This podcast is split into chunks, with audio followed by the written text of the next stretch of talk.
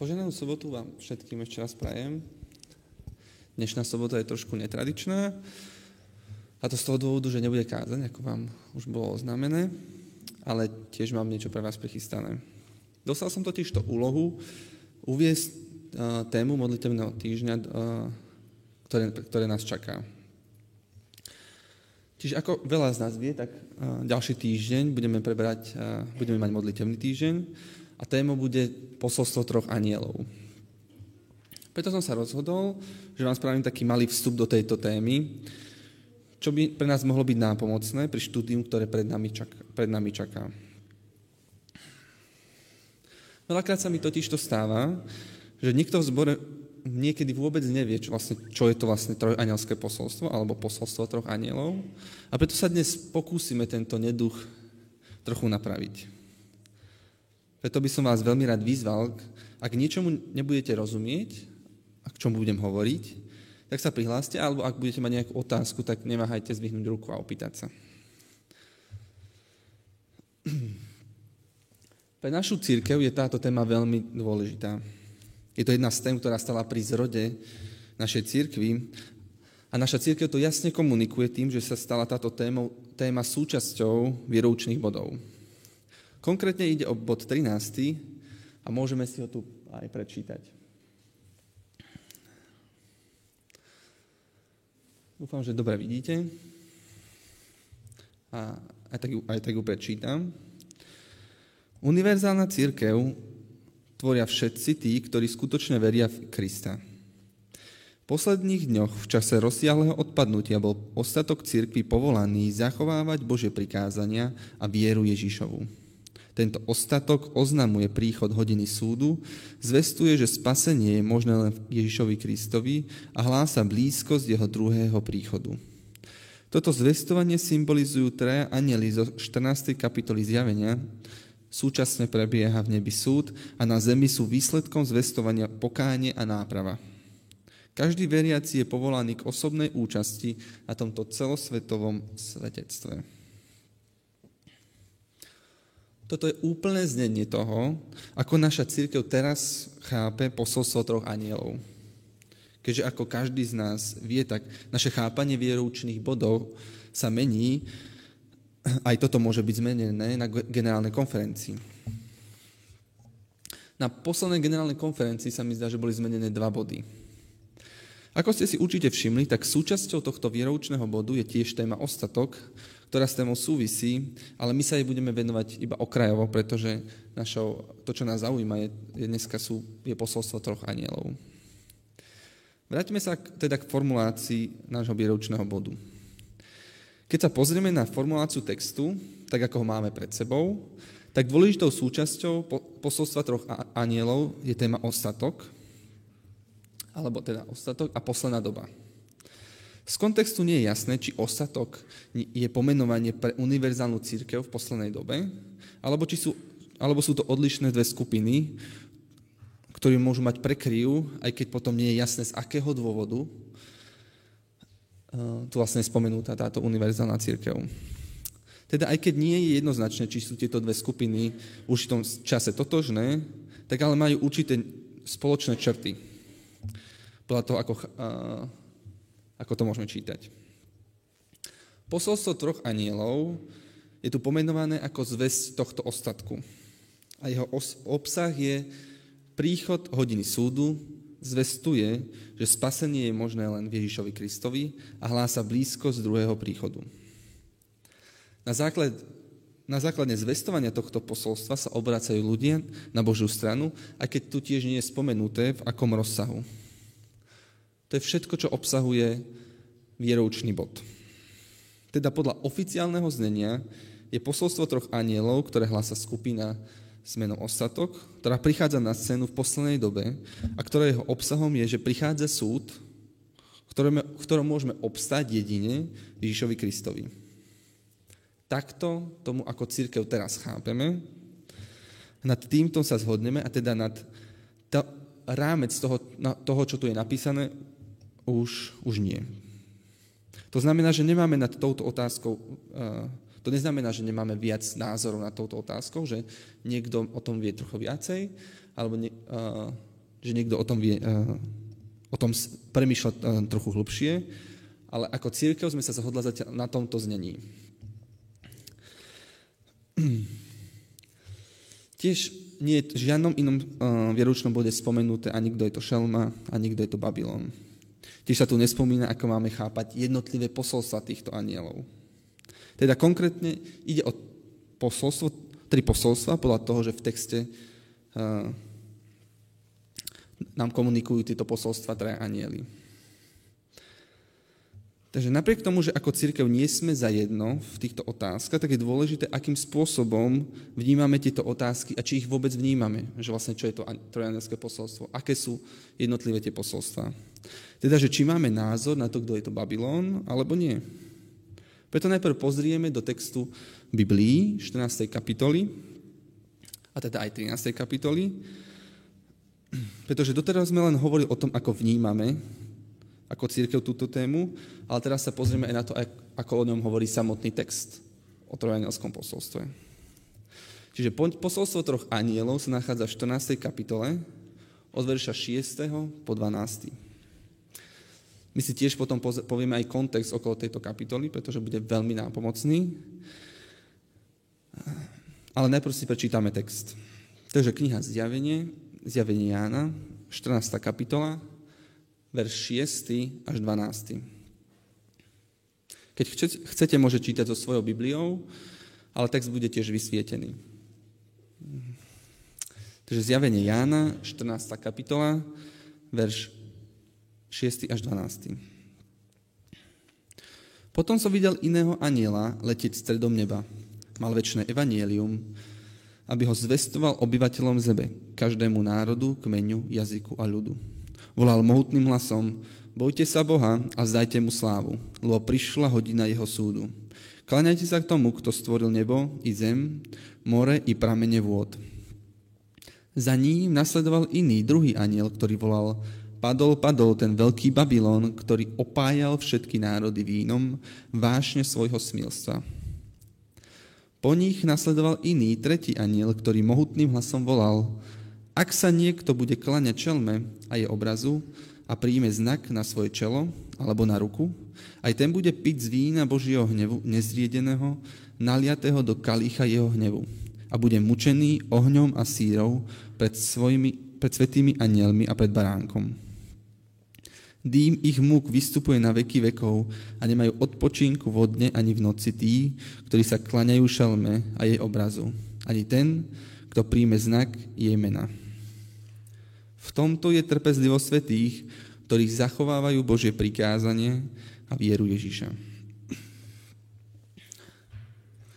Text ako taký nebudeme do hĺbky vykladať, pretože na to nemáme ani priestor a obávam sa, že ani ja schopnosti. Napriek tomu sa ale pozrieme, ako text hovorí priamo o tomto posolstve. Text si preto rozdelíme na tri časti.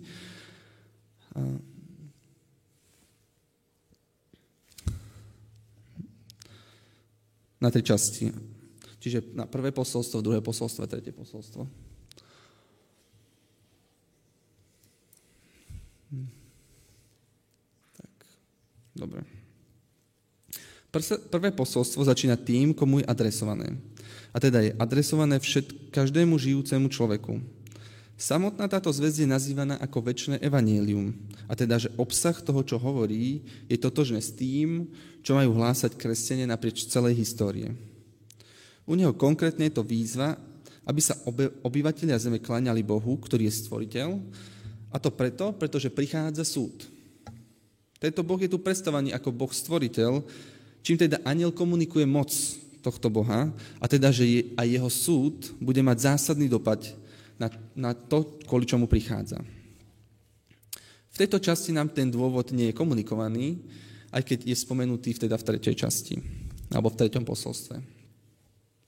Druhé posolstvo je oveľa kratšie a jeho obsahom je zväzť ako informácia, že pádol Babylon, ktorý tu má podľa textu veľmi výrazné postavenie.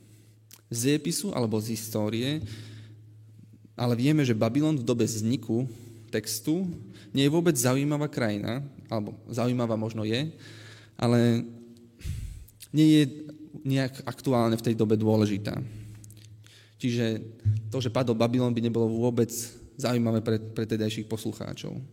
Čiže, že by Jan okazoval na konkrétne novú babylonskú ríšu, je veľmi nepravdepodobné. Tretie posolstvo je zo všetkých najdlhšie. Toto varovanie patrí ľuďom na zemi, ktorí stoja pred voľbou, či majú prijať znak šelmy. Teda tí, čo príjmu znak tejto šelmy, tak na nich padne väčší trest. A tí, čo nepríjmu znak, získajú, získajú identitu svetých, a teda Božieho ľudu. Okrem toho je tu aj nenápadne spomenuté, že tento trest nebude patriť len im.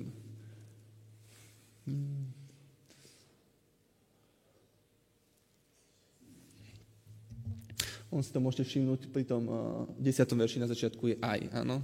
Takže než povedané, ten trest nepadá len na, na tých, ktorí prija, prija, príjmu tento znak šelmy.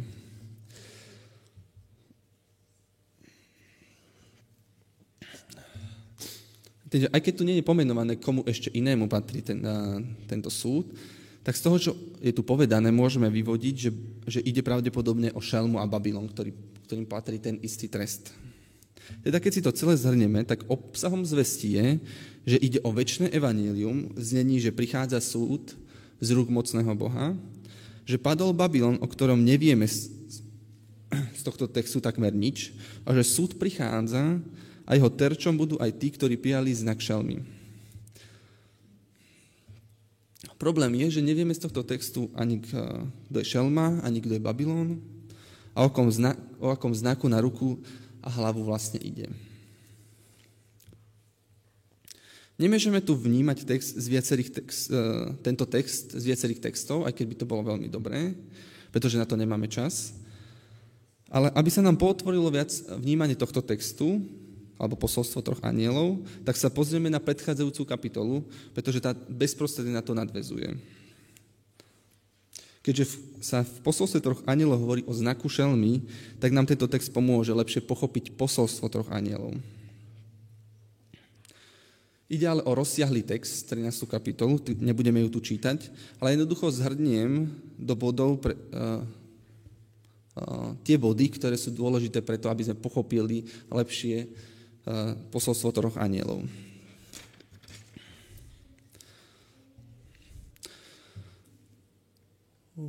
Dobre. Takže v 13. kapitole sa dočítame, že šelmy sú dve a tá prvá sa podobá na draka. Šelma je opísaná ako majestátna mocná. Má moc nad ľuďmi a dokonca sa jej kláňajú všetci, kto nie sú s Bohom. Má moc bojovať a výťaziť nad Božím ľudom. Nakoniec iba povedané, že, že proti tomu sa nedá nič urobiť, že to tak, že to tak je. Alebo bude. Na to vystupuje druhá šelma, ktorá pôsobí ako zástupca tej prvej. Jej výzor je iný a teda už nevyzerá ako drak, ale ako baránok. Napriek tomu, keď otvára ústa, tak, tak, tak rozpráva ako drak.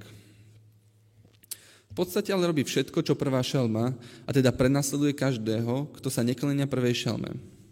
Pre túto aktivitu vytvorí znak alebo pečať, ktorý si musí každý dať, dať na čelo na ruku, ináč bude, mať, ináč bude nejakým spôsobom perzekvovaný. Tam je konkrétne spomenuté, že nebude môcť kúpiť ani predať. Veľmi v skratke sme to pre, prebehli, pretože text obsahuje oveľa viac, ale my sa teraz musíme spokojiť s týmto. Takže aby sme to zhrnuli, tak keď sme čítali znenie posolstva troch aniel vo výročných bodoch, tak významom bolo, že podľa oficiálneho znenia je posolstvo troch anielom posolstvo, ktoré hlása skupina s menom Ostatok ktorá prichádza na scénu v poslednej dobe a ktorej obsahom je, že prichádza súd, v ktorom môžeme obstáť jedine v Ježišovi Kristovi. Podľa toho, čo sme my zatiaľ čítali, eh, bolo toto posolstvo alebo súd eh, je teda odpovedou na tyraniu týchto dvoch šeliem, ktoré, sa, ktoré týrajú a ničia Boží ľud a zotročujú si ľudstvo. A preto tento súd je namenený proti dvom šelmám ktoré zostrojili práve uh, tento problém. A proti tým, ktorí k tomu prikyvujú. Suma sumárum toho všetkého teda je, že keď budeme počuť, že sa hovorí o posolstve troch anielov, tak budeme vedieť, že sa jedná o text zo 14. kapitoly knihy Zjavenia, že jeho obsahom je súd nad utláčateľmi, že ide o správu o ospravedlnení skrze Krista že sa to deje v poslednom čase a že posol, ktorý toto zvestuje, je ostatok. Tiež je dobré vedieť, že ide o 13. vieroučný boh, keby ste to chceli, chceli znovu hľadať. Spojil som informácie z toho, čo sme čítali, spolu s informáciami z vieroučného bodu. Čiže ak to teraz viete, že som to urobil, tak dúfam, že to nikomu neublíži. Ja, je všetkým, máte niekto nejaké otázky ohľadom toho, čo sme hovorili? Niekomu niečo nie je jasné?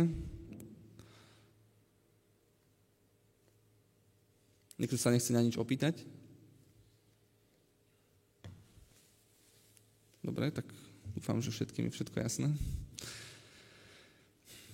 Vieme, že niektorí z vás máte nejaké vnútorné otázky uh, ohľadom konkretizovania týchto postav, ako napríklad je Šalma alebo uh, Babylon. Čiže než povedané, kde je rímsko-katolická církev, kde je protestantizmus, kde je v tom naša církev. Som si vedomý týchto otázok, ale ani z výročných bodov a ani z nášho veľmi letne, letmého a rýchleho prečítania toho textu Biblie nie je možné vyvodiť ďalšie dô, závery. Na druhej strane som nechcel tieto veci ignorovať, pretože sú dôležité. Preto som sa rozhodol, že tu ešte spomeniem uh, výklad alebo názor nášho príkopníka, ktorý sa tejto téme venoval. To, že to je pre, príkopník, znamená, že stal u zrode našej cirkvi a bol jedným z tých, ktorý, sa, ktorý formoval našu vieruku do značnej miery. Ale na začiatok podotýkam, že, že teda ide o vnímanie tohoto, tohoto príkopníka a teda nie je to záväzné, záväzné, pretože my vnímame, že záväzný pre nás pomerne text a do určitej miery by sme mohli povedať, že aj ten vieručný bod je nejakým spôsobom záväzný. To znamená, že ten spomenutý názor ale bude pre nás dôležitý. Meno tohto priekopníka je Juraja Smith. Kniha Zjavenie, keď hovorí o posledných dňoch, tak Juraja Smith o nich rozmýšľal ako o roku 1844, kedy Kristus prešiel do svetine svetých a tým sa zahájila záverečná fáza ľudstva. Túto, túto časť ešte nájdete v vieručných bodoch, ale nie v konkrétne v 13. Okrem toho, tohto roku tiež sa formuje skupina, ktorá neskôr bola, bude známa ako Církev Adventistov 7. dňa, okolo práve tohto roku 1844. Preto pre Smitha bola táto skupina naplnením toho, čo hovorí kniha Zjavenie, ako o ostatku. Teda ten, kto nesie toto posolstvo ľuďom, je práve naša církev. My nesieme posolstvo troch anielov. Preto aj väčšie evanelium identifikuje ako naše adventné posolstvo ľuďom. Čo sa týka druhého posolstva, tak Babylon pre neho reprezentuje protestantské hnutie, ktoré svojim chaosom nemôže reprezentovať Boží ľud. Tiež spomína Smith, ako protestanti prenasledujú iných protestantov, ako napríklad luteráni prenasledujú anabaptistov, alebo Jan Calvin robí popravy v Ženeve.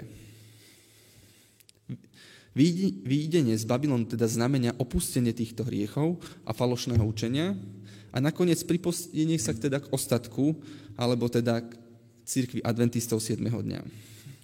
Čo sa týka tretej správy, tak šelma alebo šelmy predstavujú rímskokatolickú církev a Spojené štáty americké. Rímskokatolícka církev je práve ten agresor, čiže prvá šelma, ktorá perze, ktorý perzekoval uh, inoveriacich priebehu niekoľko storočí, ale ktorý strátil na čas svoje pôsobenie. Spojené štáty ako druhá šelma je niekto, kto sa tvári kresťansky, kto ale nakoniec všetko robí tak, aby to zahralo do kariet práve prvej šelme. Znak šelmy tu nakoniec predstavujú zákony, ktoré budú Spojené štáty americké vydávať, ako napríklad uzákonenie nedele, a ten, kto to nebude dodržiavať, bude perzekovaný.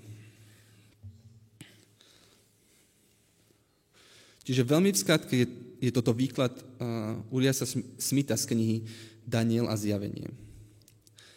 Kto by chcel, je tá, táto kniha ešte stále v predaji, pre tých, ktorí ale ovládajú angličtinu. Pohľad Uriáša Smith, Smitha je dôležitý, pretože ak sa budete niekedy rozprávať s iným adventistom o tejto téme, tak veľmi pravdepodobne bude, že bude mať podobný názor ako práve Juraja Smith. A aj keby nemal, tak určite zmysel nejakým spôsobom bude na to nadvezovať, pretože pretože to, tento človek stal u zrode našej církvy aj u zrode tejto témy. Áno? Preto je veľmi dôležité, aby sme vedeli o tom, aby sme mali nejaké povedomie, aby sme vedeli, na čo, na čo, s čím komunikujeme. Dúfam, že pre vás bola táto téma posolstva troch anielov nápomocná. Čiže ak ste sa v nej niekedy neorientovali, tak dúfam, že vám to pomohlo pochopiť, čo sa týmto termínom myslí. Teším sa na vás všetkých v ďalšom týždni, keď budeme študovať posolstvo troch anielov bude pre mňa obohacujúce zistiť, aké máte te- názory na toto téma. Alebo čo si o tom celom myslíte? Ako vidíte, aký vidíte prínos tejto témy dnes? Aký má dopad na toto posolstvo, to, že od tej doby už upehlo 150 rokov? Na záver chcem povedať praktický prínos, čo pre mňa veľmi znamená, alebo jak pre, ako vnímam ja práve najviac praktický zmysel tohto posolstva.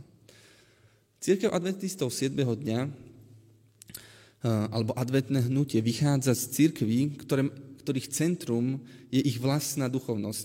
A teda téma, ktorú, ktorú, pre ktoré je pre nich dôležitá, pre tieto církvy, je posvetenie. Tento aspekt je v našej církvi siln, sa silne pretavuje a to de, do tej miery, že veľakrát zabúdame na všetko ostatné. Téma posolstva troch anielov nás ale privádza k tomu, čo je zasa no to dôležité. Prečo sme tu? Aký je náš účel? čo je našou úlohou, a to je práve zvestovanie dobrej správy. Je pravda, že okolo toho posolstva je veľakrát veľa otázníkov ako odpovedí, ale napriek tomu vieme, že jej centrom je evanielium. Verím, že, tý, že týždeň, ktorý prežijeme, bude plný otázok a odpovedí, že sa nám na veľa vecí odpovie, že sa, že sa dobre zacentrujeme a verím, že nám dá aj veľa dobrých otázok. Teším sa na vás. Amen.